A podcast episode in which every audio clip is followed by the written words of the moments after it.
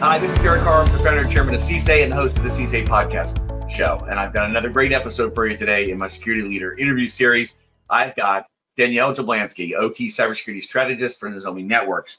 Uh, Danielle, if you don't know her, she is a nerd, a self-proclaimed nerd, a researcher, a volunteer, a vagabond, the ideal lady, which I love, community builder, big-time dog mom, outdoor enthusiast, just like me. Welcome to the show, Danielle. Thank you, Derek. You nailed all of them. Great to be here. All right. Well, uh, I, you know, Danielle, I always have the same sort of the same shtick, and I say that uh, cybersecurity folks are modern day superheroes, and all superheroes have a backstory. I'm waiting for one of you to tell me about some sort of transformation in a big vat of caustic chemicals. But in lieu of that, you know, where'd you come from? Wow, I actually have not heard that perspective, but here's a question for the future. You can always ask people what their superpower would be. And when people ask me that, I always say the ability to speak every single language would be my superpower. I think that would be incredible to go anywhere in the world and just speak any and every language. Um, but my world, I was born and raised in upstate New York. Um, my parents moved to southern Missouri when I was in high school, and so I went to college there, did grad school in Colorado, did a stint in DC, had my first job in Iowa, spent a couple of years in California, and wound up in Texas. Yeah, I, I remember you and I talking about that. You've moved around uh, quite a bit. You've seen a seen a number of places. Yeah, I like to compare uh, as a nerd. So, you know, you have to have reference points when you're doing a lot of comparison. And so I've been coast to coast and almost everywhere in between. Where, where's your, uh, is there a favorite? I really love Texas. I think in terms of being an outdoor enthusiast, it's pretty underrated. Like Big Bend is one of the most fantastic places I've ever been. Um, in terms of the national parks, probably only second to Joshua Tree. I really love it there. Oh, Um, but wow. that and not paying state income tax, I just I can't complain. You know. Yeah. yeah. And uh, you're in you're in the Dallas Fort Fort Worth area now. Is that right? You, know you said. Mhm, Yeah, Dallas Fort yeah. Worth. Okay. Well, let's let's sort of peel back the onion layers. Uh, if you go you know go way back, I always am interested where sort of a number of things intersect with people's lives. And some people it's all really early. Most people it's not. It's like one thing early, another thing later. Technology, cybersecurity, industrial control systems. You know these all converge in what we're doing today, what you're doing, and, and obviously what my association's focused on. Is there an early interest in technology, or nope, that comes later? So I'm glad that you set it up this way because I've actually overlooked this part of my journey in other podcast interviews that I've had because they're just structured differently. Um, I've mentioned to you before that my dad was a military uh, person. So he joined the military right before Vietnam. He was about 18. He knew the draft was coming. He didn't have any other economic options. And so he joined, he served in Vietnam, and he did a career stint in the military in the Air Force 20 years. Um, he left that and met my mom in social services. She worked for social services. Her dad was the commissioner of social services. And then my dad finished night school and got a degree in human resources back when that was um, actually more counseling than what we think of as HR today. And he went on to be a counselor at a supermax prison. So growing up, my parents were very community oriented and definitely in the throes of kind of societal conflict, right? A supermax prison and a social worker working in child services. So I grew up seeing my parents just wanting to help others in their day jobs. And I really took that to heart. So when I went to school, I wanted to be a prosecutor. I was told forever that I would make a good lawyer. Um, but when I was in school, I actually ended up studying in Rwanda and I studied genocide while I was there. And that really just broadened my aperture for international relations and brought me into international security, which is actually how I got to cybersecurity. So that origin story was really wanting to help people. And then I fell in love with technology and then found kind of a national security mission that matched my educational background. Mm, I love it. And you know, it's I have you know been looking at, at some of your stops along your journey, and so that all uh, jives with things I read. I uh, and we'll get to some of those. I hadn't really thought about that from a formative, you know, how that formed you and, and, and how you ended up. I love that because we get the question all the time: How does someone get into this space? How does someone progress in this space? And I mean, the biggest answer is you come from lots of places and you can make it work. Dive in. And yours is yet another sort of background difference. Um, and we've had quite a few, you know, quite a, quite a diverse number of guests. Uh, and so that's really interesting coming from the, the, the, global and, and looking at some other major societal problems, both in your formative years observing it and then, uh, you know, what you're talking about uh, in Rwanda.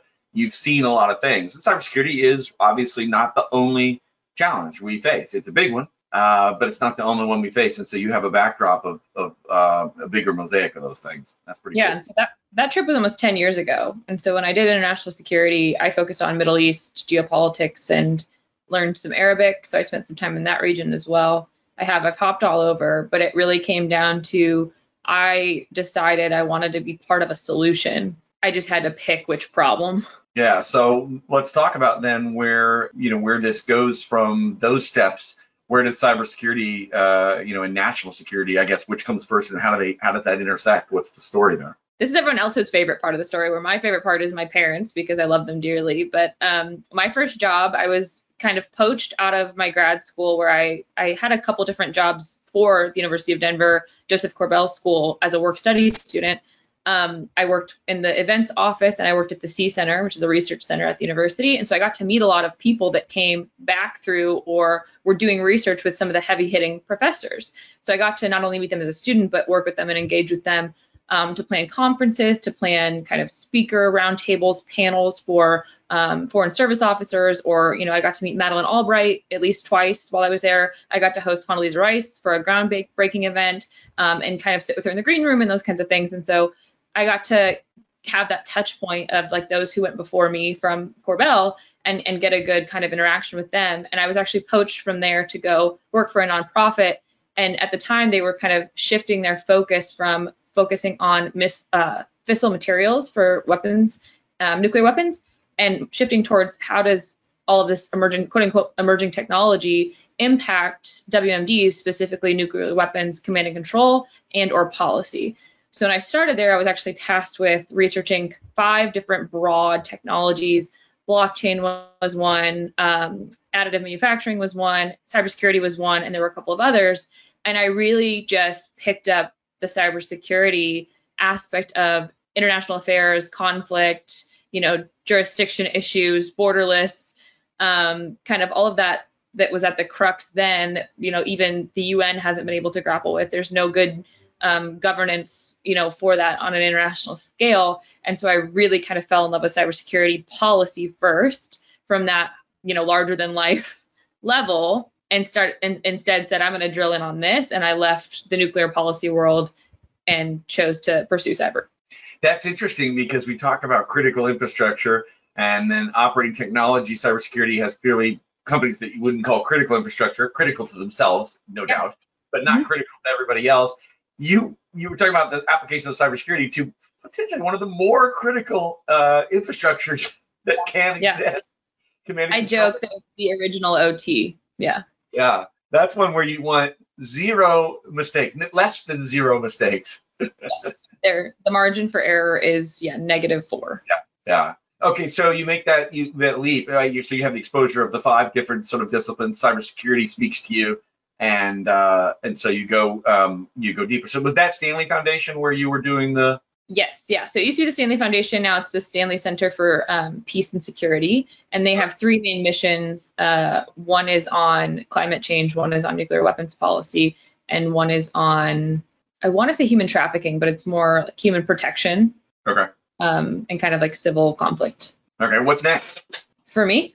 Yeah, after that, what what uh, where, where, do you go next? So you, I mean, I'm assuming you're there when you start saying cybersecurity. This this resonates. Yeah, yeah. So the nuclear field, from a policy analyst perspective, was really interesting to focus on the modernization plans in Congress and kind of host a lot of convenings with a lot of heavy hitters, even from AI. That was another one of the distinctions um, to talk about all the potential scenarios that you could kind of foresee in terms of how do you, you know, create a cyber incident for the launch of a nuclear weapon or left of launch, right? A supply chain scenario or the, you know, automating the control loop, the human in the loop question of um, early warning and then kind of a response capability for firing a nuclear weapon. We talked a lot about social media and how false alarms and alerts, like the situation that happened in Hawaii, um, or you know the fact that you can track the trajectory of a missile on Twitter faster than a government can corroborate that information in the public lens matters.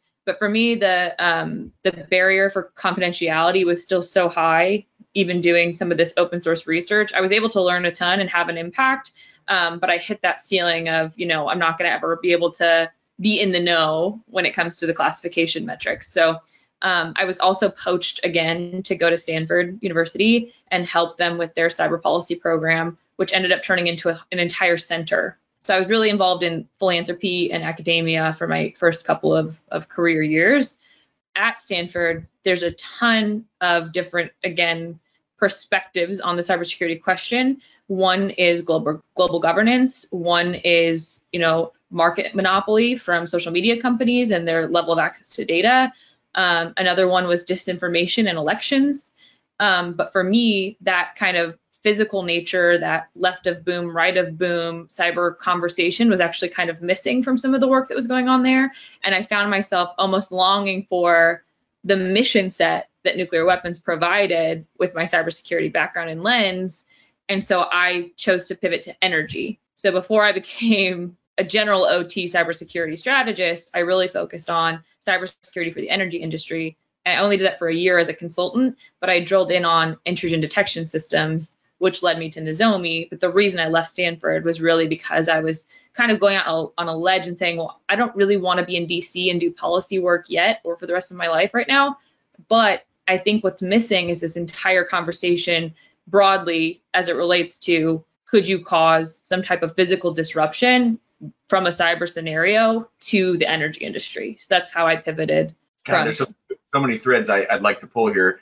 Uh, if you had to assign you know, with that, all the lenses, to use your term, that you can look at this problem space with, where, give a grade. I mean, where, where are we on these critical infrastructures and their exposures? You know, there's all these things where oh, I haven't, there haven't been, you know, there's not that many explosions, and there are all these things, you know, that the detractors saying because something hasn't exploded and a lot of people haven't lost their life or traceability of those things is, you know, is difficult. Uh, maybe there are some accidents that who knows what the causality actually was. I always posit that that we don't always know. But let's say there hasn't been a lot of that that doesn't mean there's not a lot going on. Reconnaissance and, and, and, and information warfare mapping and planning and, and yeah. capability design, uh, you know, obviously, your view on where are we? Where, where, give us a grade, give it, the, you know, the readiness. Yeah, I kind of joke with people that like any increase from zero is going to be a lot, right? So when I was an analyst, I looked at kind of the market penetration of intrusion detection for industrial control systems, and it's pretty small. So just the amount of data we have to reflect on where we at is limited in comparison to IT, right? Um, I also typically reference is it the cuckoo's egg, right? That that book. Yep. He slept in his desk to figure out what was going on. Yeah. And you know, asset owners, engineers, operators, even you know the one or five IT or OT experts you might have at a plant or a, or a facility, they're not going to sleep at their desks to figure out, you know, what kind of reconnaissance is going on in their systems today, right? That's just not their mission. It's not what gets them out of bed in the morning is, you know, understanding the communication links between their their assets and technologies. So I think our scope is limited, but that doesn't mean we can't do anything with it, right? Just in terms of the number of facilities and, and things that we actually monitor to understand the nature of the activity today. It's not much different from a reconnaissance, you know, perspective they're learn people are learning a lot right? And they're learning what they can do with that knowledge and then you know traversing the different ways you can access unauthorized or not you know to use legitimate credentials to do something. But i think what worries policymakers right is the cascading impacts and maybe the unintended consequences of things that go boom.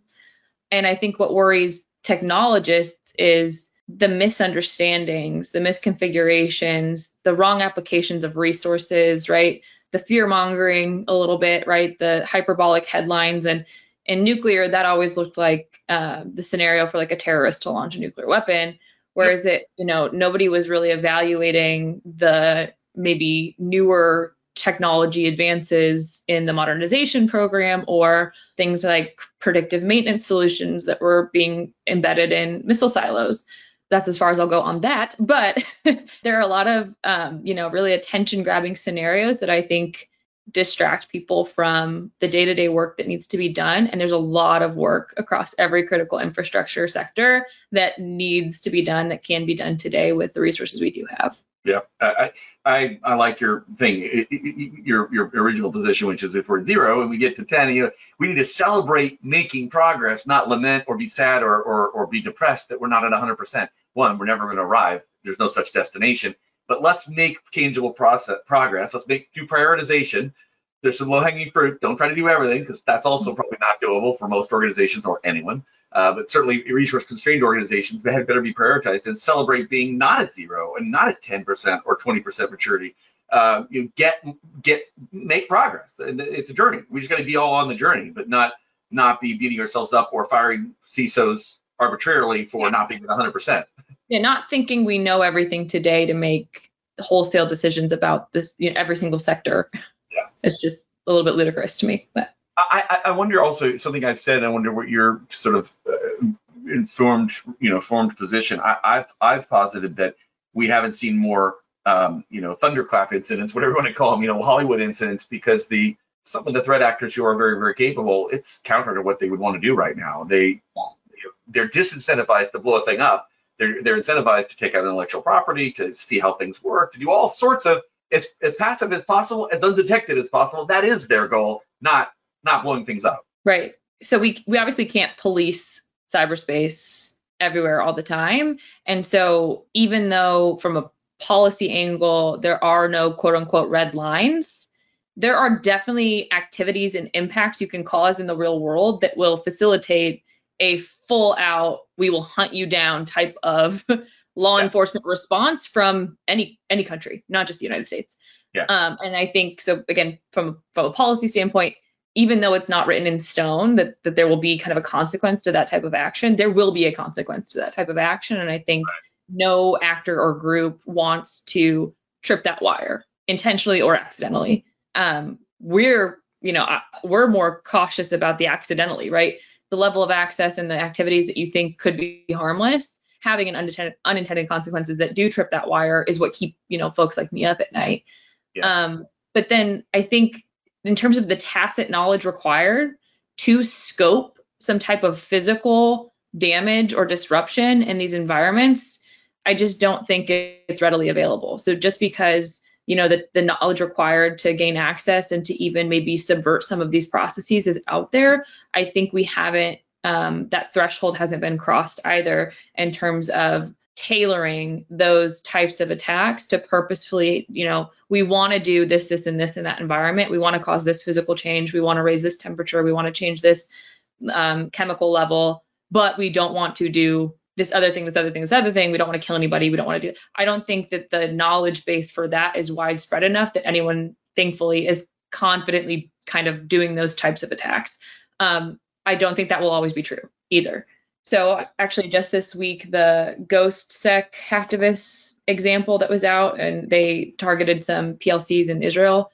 In the write-up, Industrial Cyber even put, you know, it seems to us, whoever the researcher was, kind of evaluating the activities, that this particular hacktivist group got so far as to, you know, take screen grabs of the SCADA and understand that it was a control process, but maybe didn't have the tacit knowledge required to say, you know, I know the protocols and I know the logic programming for this exact suite of functionality, so I can do X, Y, and Z. And that's what I mean. In the future, this knowledge base is only growing for better and for worse. And so understanding that exact function functionality when they come to that configuration is not an impossible scenario in the future. Yeah, yeah, that I, I think when we have any sort of um, future gazing uh, event, uh, which we've done before, I'm going to have to make sure you're on the panel because I think you've got a, a good, uh, a different different perspective on all this and and um, pretty good, well measured. I I I, I like the way you phrase some things. So yeah, there's you know, there's no fear, uncertainty, and doubt necessary here.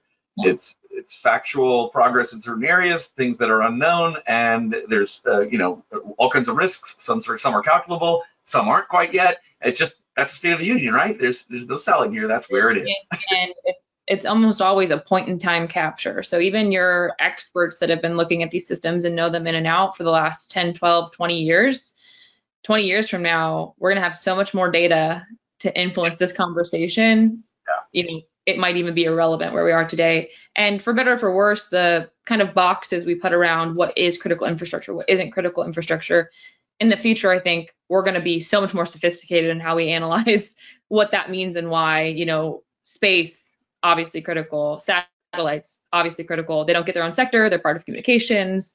Um, I mentioned prisons earlier. That's what I'm focusing on for my Atlantic Council research. Tons of industrial control systems in prisons, privatized systems, sometimes producing commercial goods, not a critical infrastructure sector. Yeah. You know, interesting.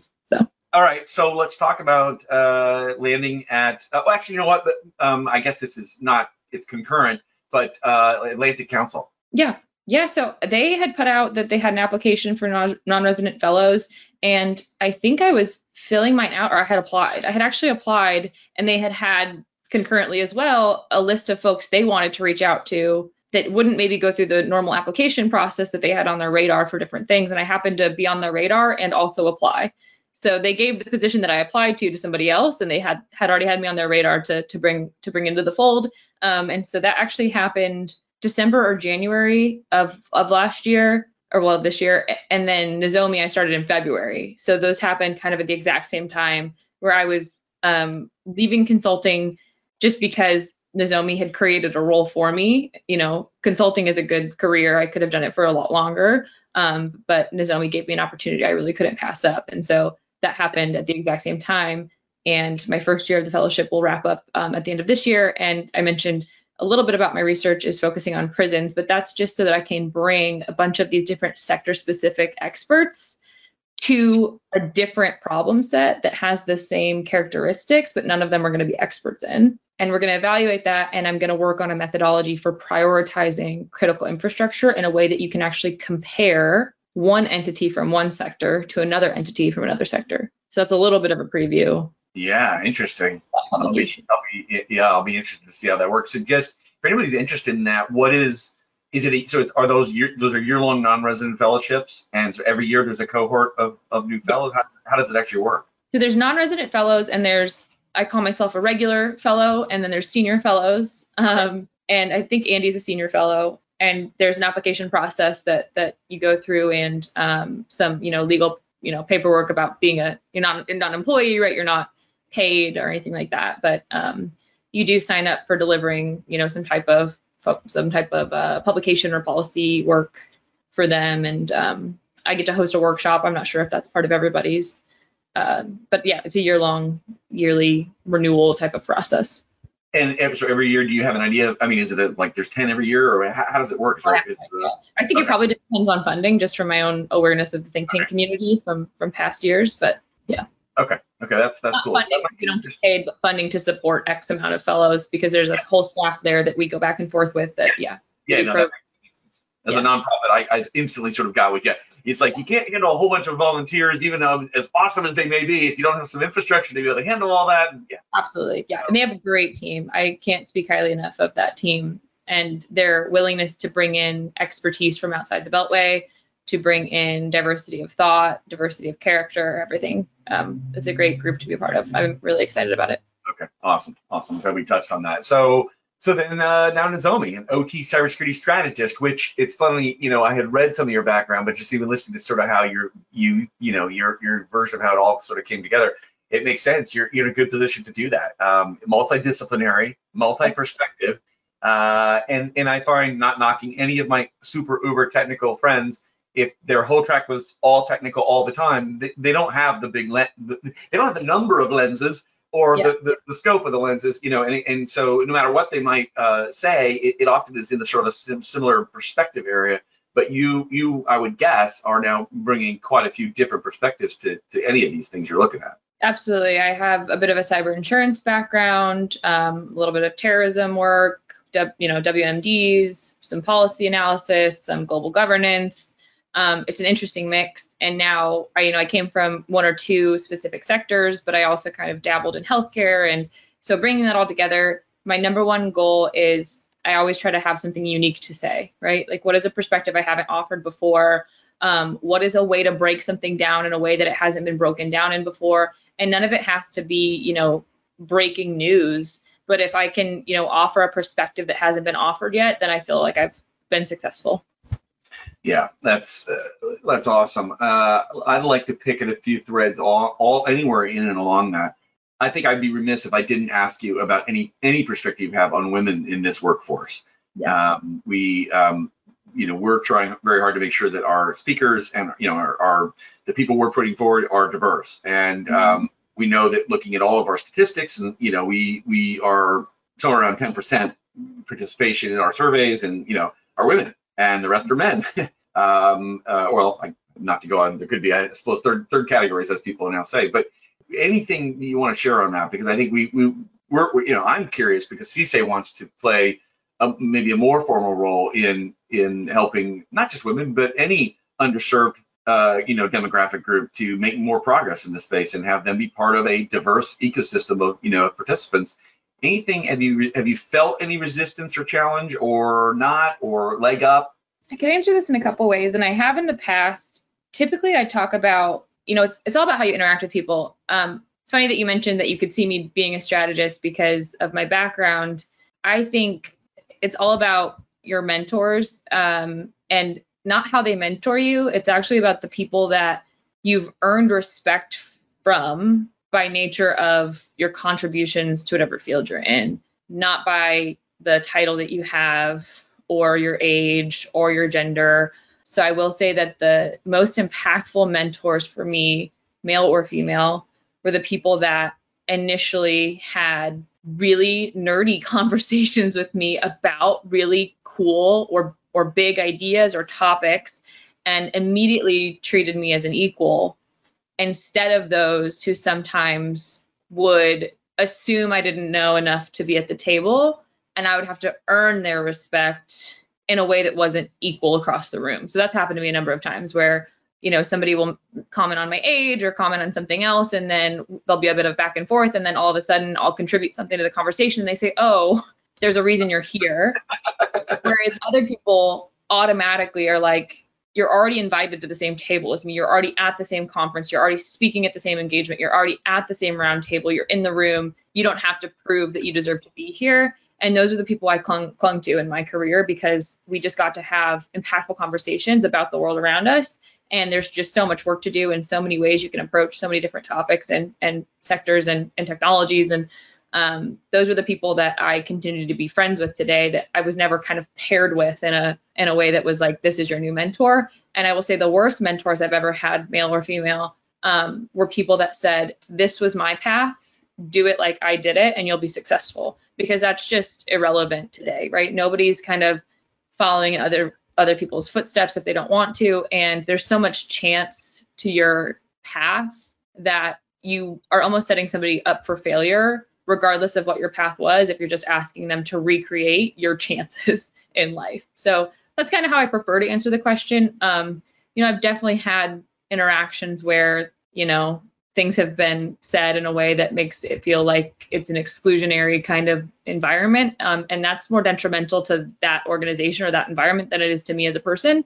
So that's nice. I will say though, just to be really authentic, you know, I've had conversations with my boss about being so public as a representative for my company and being a woman, I have less opportunities to be wrong. Whereas other people can misspeak or kind of speak outside of their expertise and it's fine.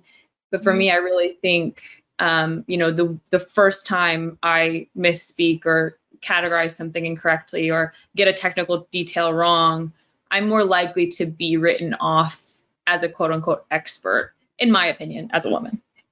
Uh, the, the, the threshold um, is is in, in, invisibly higher. It's just there, but higher. I would say, yeah. Yeah, yeah, interesting. Um, anything you would say to uh, you know er, people who are at the earlier women earlier stage you know in their career any any advice to them i mean we know some of our listeners are people making very formative career choices um, anything and it may just be the kind of advice you would give and you can segue to i'd give it to anybody whether it's a male or a female if there was something specific that you would say to, to women members of our workforce great but it doesn't have to be the case yeah i would i would always say and i've said it before bet on yourself a lot of the times i found myself in very upper level conversations with extremely important people.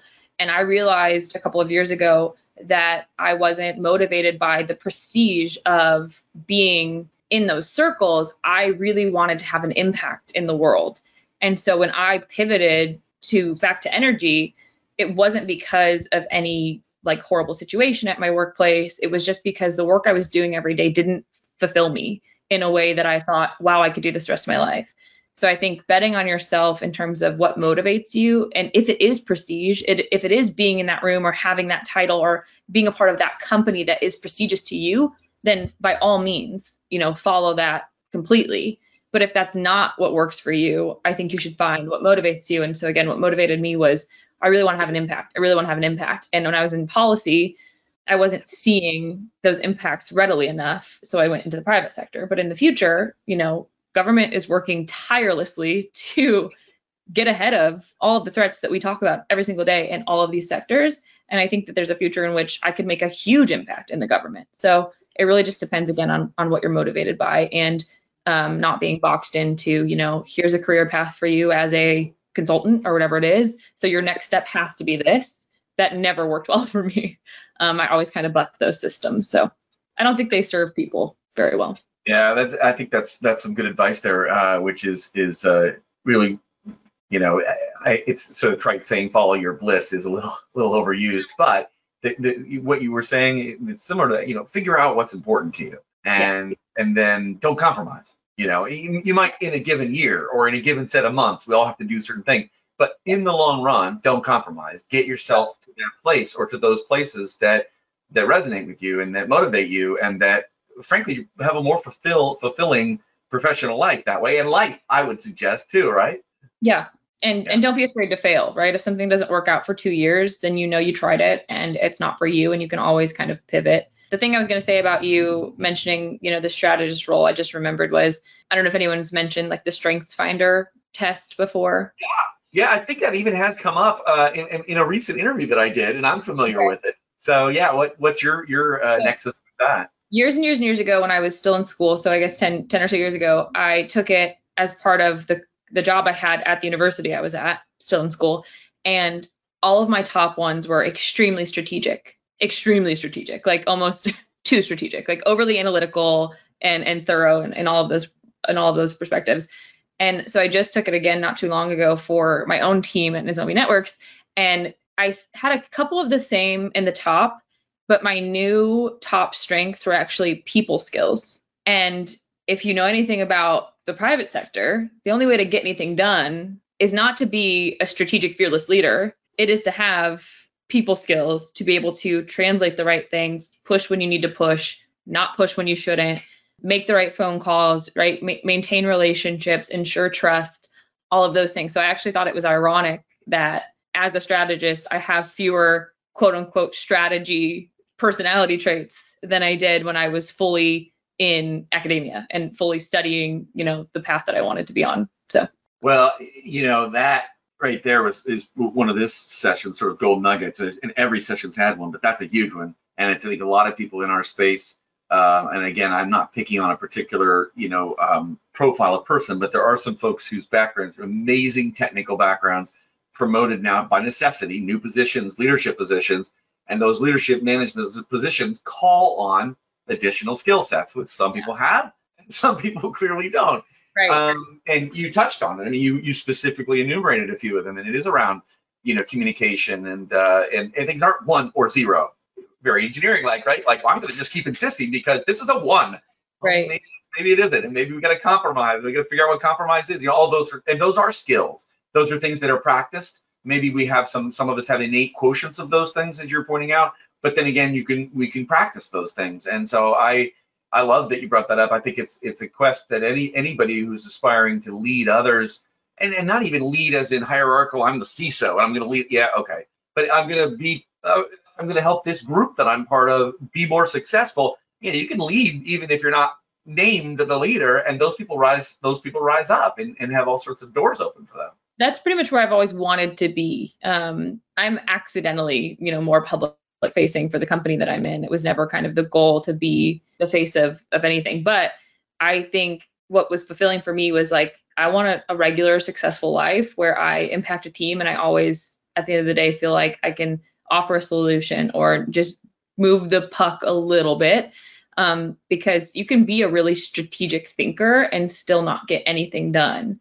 and you can be a technical expert and burn out right really quickly and not prioritize in a way that actually meets the motivations you had when you started and so those are some of the things i learned is like you know i could be the most strategic thinker in the world and i could study every aspect of every conflict in the entire world and try to apply that to the policy world or i could go find what motivates me and apply that thinking to how i act in the world and uh, back to kind of some of the the mentors i've had i mean you've seen people where they hit a certain level of success and they're far less approachable than they once were. And so that's always been on my mind too. I never want to be so successful that I'm no longer approachable. Like I want people to want to have coffee with me and to tell me happy birthday and like those things that, you know there are definitely people you could name today that you knew 10 years ago that you feel like you couldn't even tell them happy birthday because they're so successful and high profile and again that just is not really where i want to be in life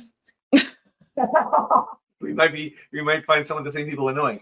So yeah it, it i love that. And um, i'm glad you brought up you know mentorship. It's a theme i often ask about just to sort of confirm what role that's played. I mean the pattern now is it's played a role in almost everybody's everybody's been a guest which would i would suspect be a lot of people holding a lot of really interesting roles in in our community. Mentorship has played a role. Some people yeah here and there and some people you know quite aggressively at various stages of it and they've held forth on that. You brought it up you know mm. what what has that role played being mentor or a mentee or both? Yeah i've never found paired mentorship to be really useful for me. Th- that's not a negative it's just i never really got a ton out of those programs where you're paired with a mentor for any reason.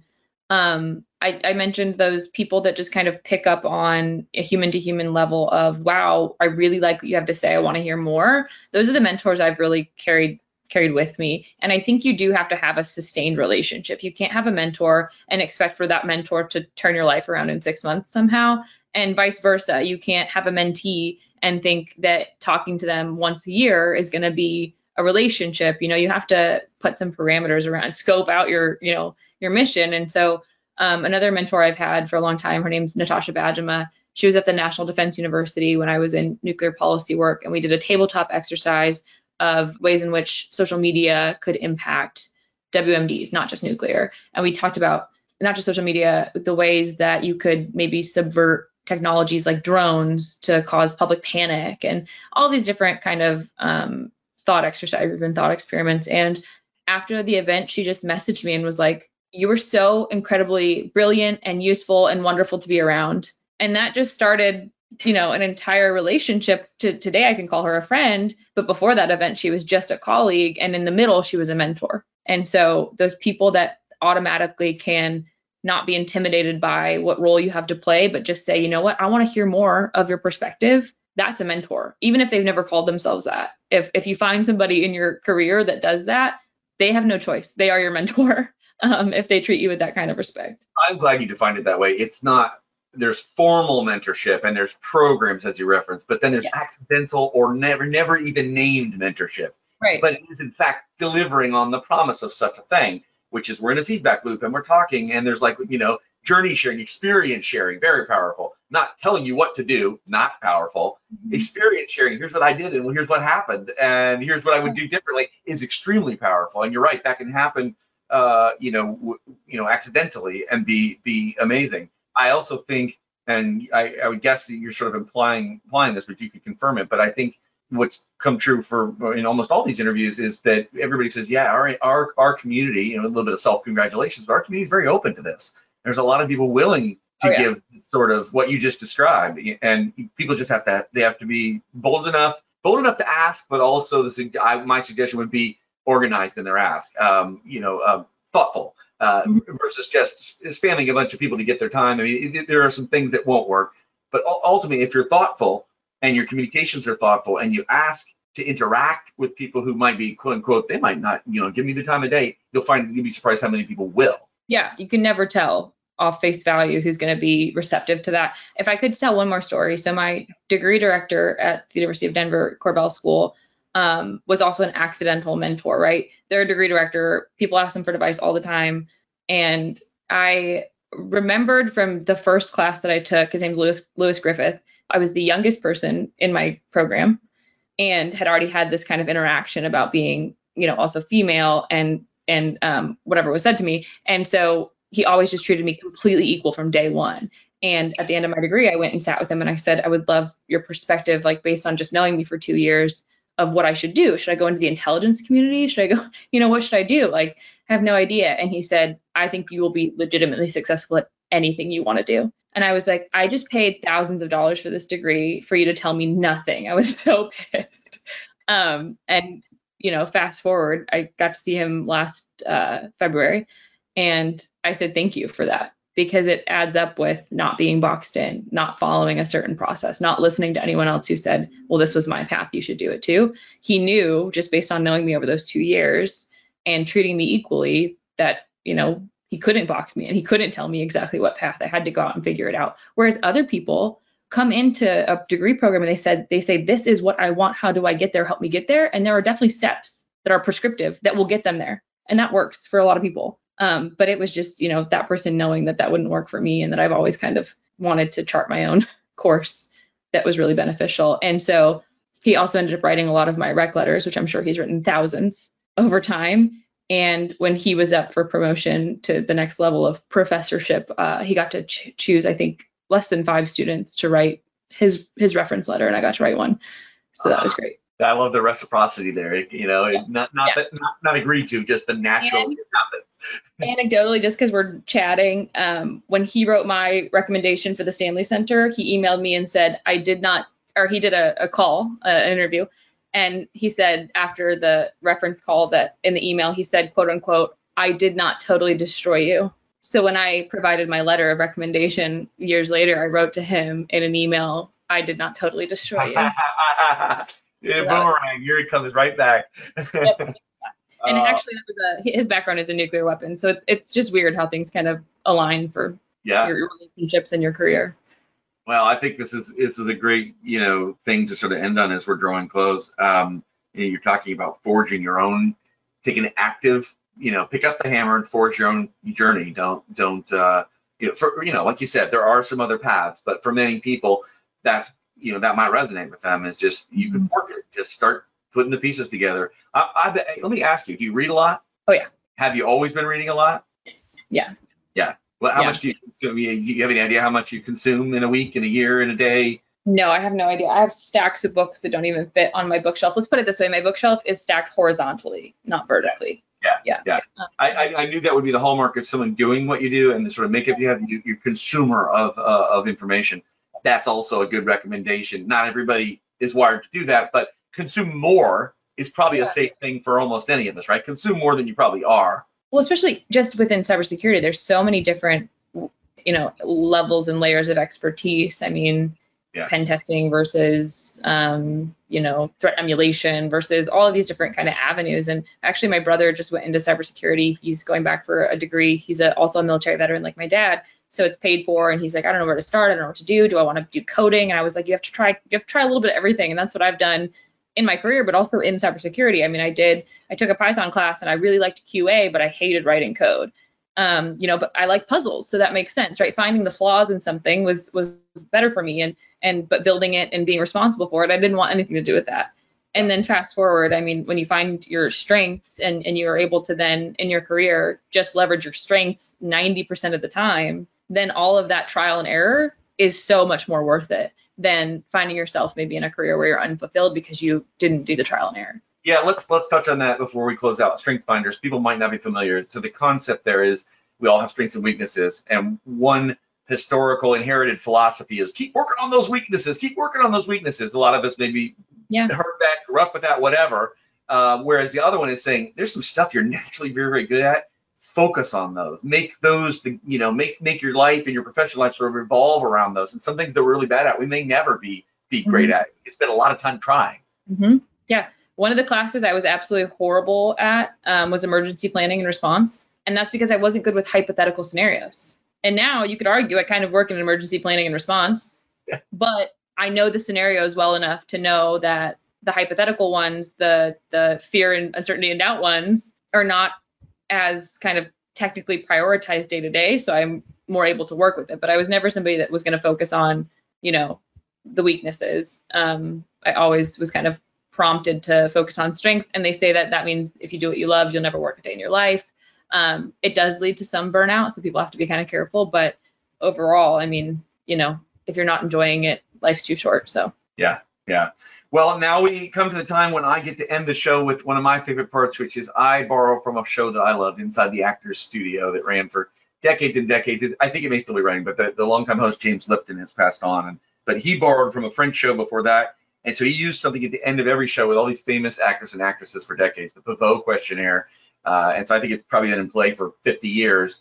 And so if you're up for it, I will ask you the, the same 10 questions that have been asked all those years. Okay, I was in theater in middle school too, so let's let's have it. what is your favorite word? Oh my gosh, persnickety, What is your least favorite word? maybe gregarious, What turns you on creatively, spiritually, or emotionally? being outside, nature. What turns, what turns you off? Um, pretentious people. What is your favorite curse word? I should not say that on air. What sound or noise do you love? Um, my dog's little toenails on our wood floors. What sound or noise do you hate? Dishes being put away. What profession other than your own would you like to attempt? Some kind of design work, whether or not engineering design or um, like building design, What profession would you not like to do? teaching small children. If heaven exists, what would you like to hear God say when you arrive at the pearly gates? You definitely read enough books. All right, just finishing up with Danielle Jablanski, the OT cybersecurity strategist at Nozomi, but an all-around amazing person. ICS obsessed, security obsessed, national security, international security. Security is a theme in your life. Uh, you are definitely li- living up to your uh, idea, lady moniker. Thank you for coming on the show. Uh, I enjoyed it, and uh, I think our listeners will too. Thank you, Derek. Really happy to be here, and I can't wait to see who's next.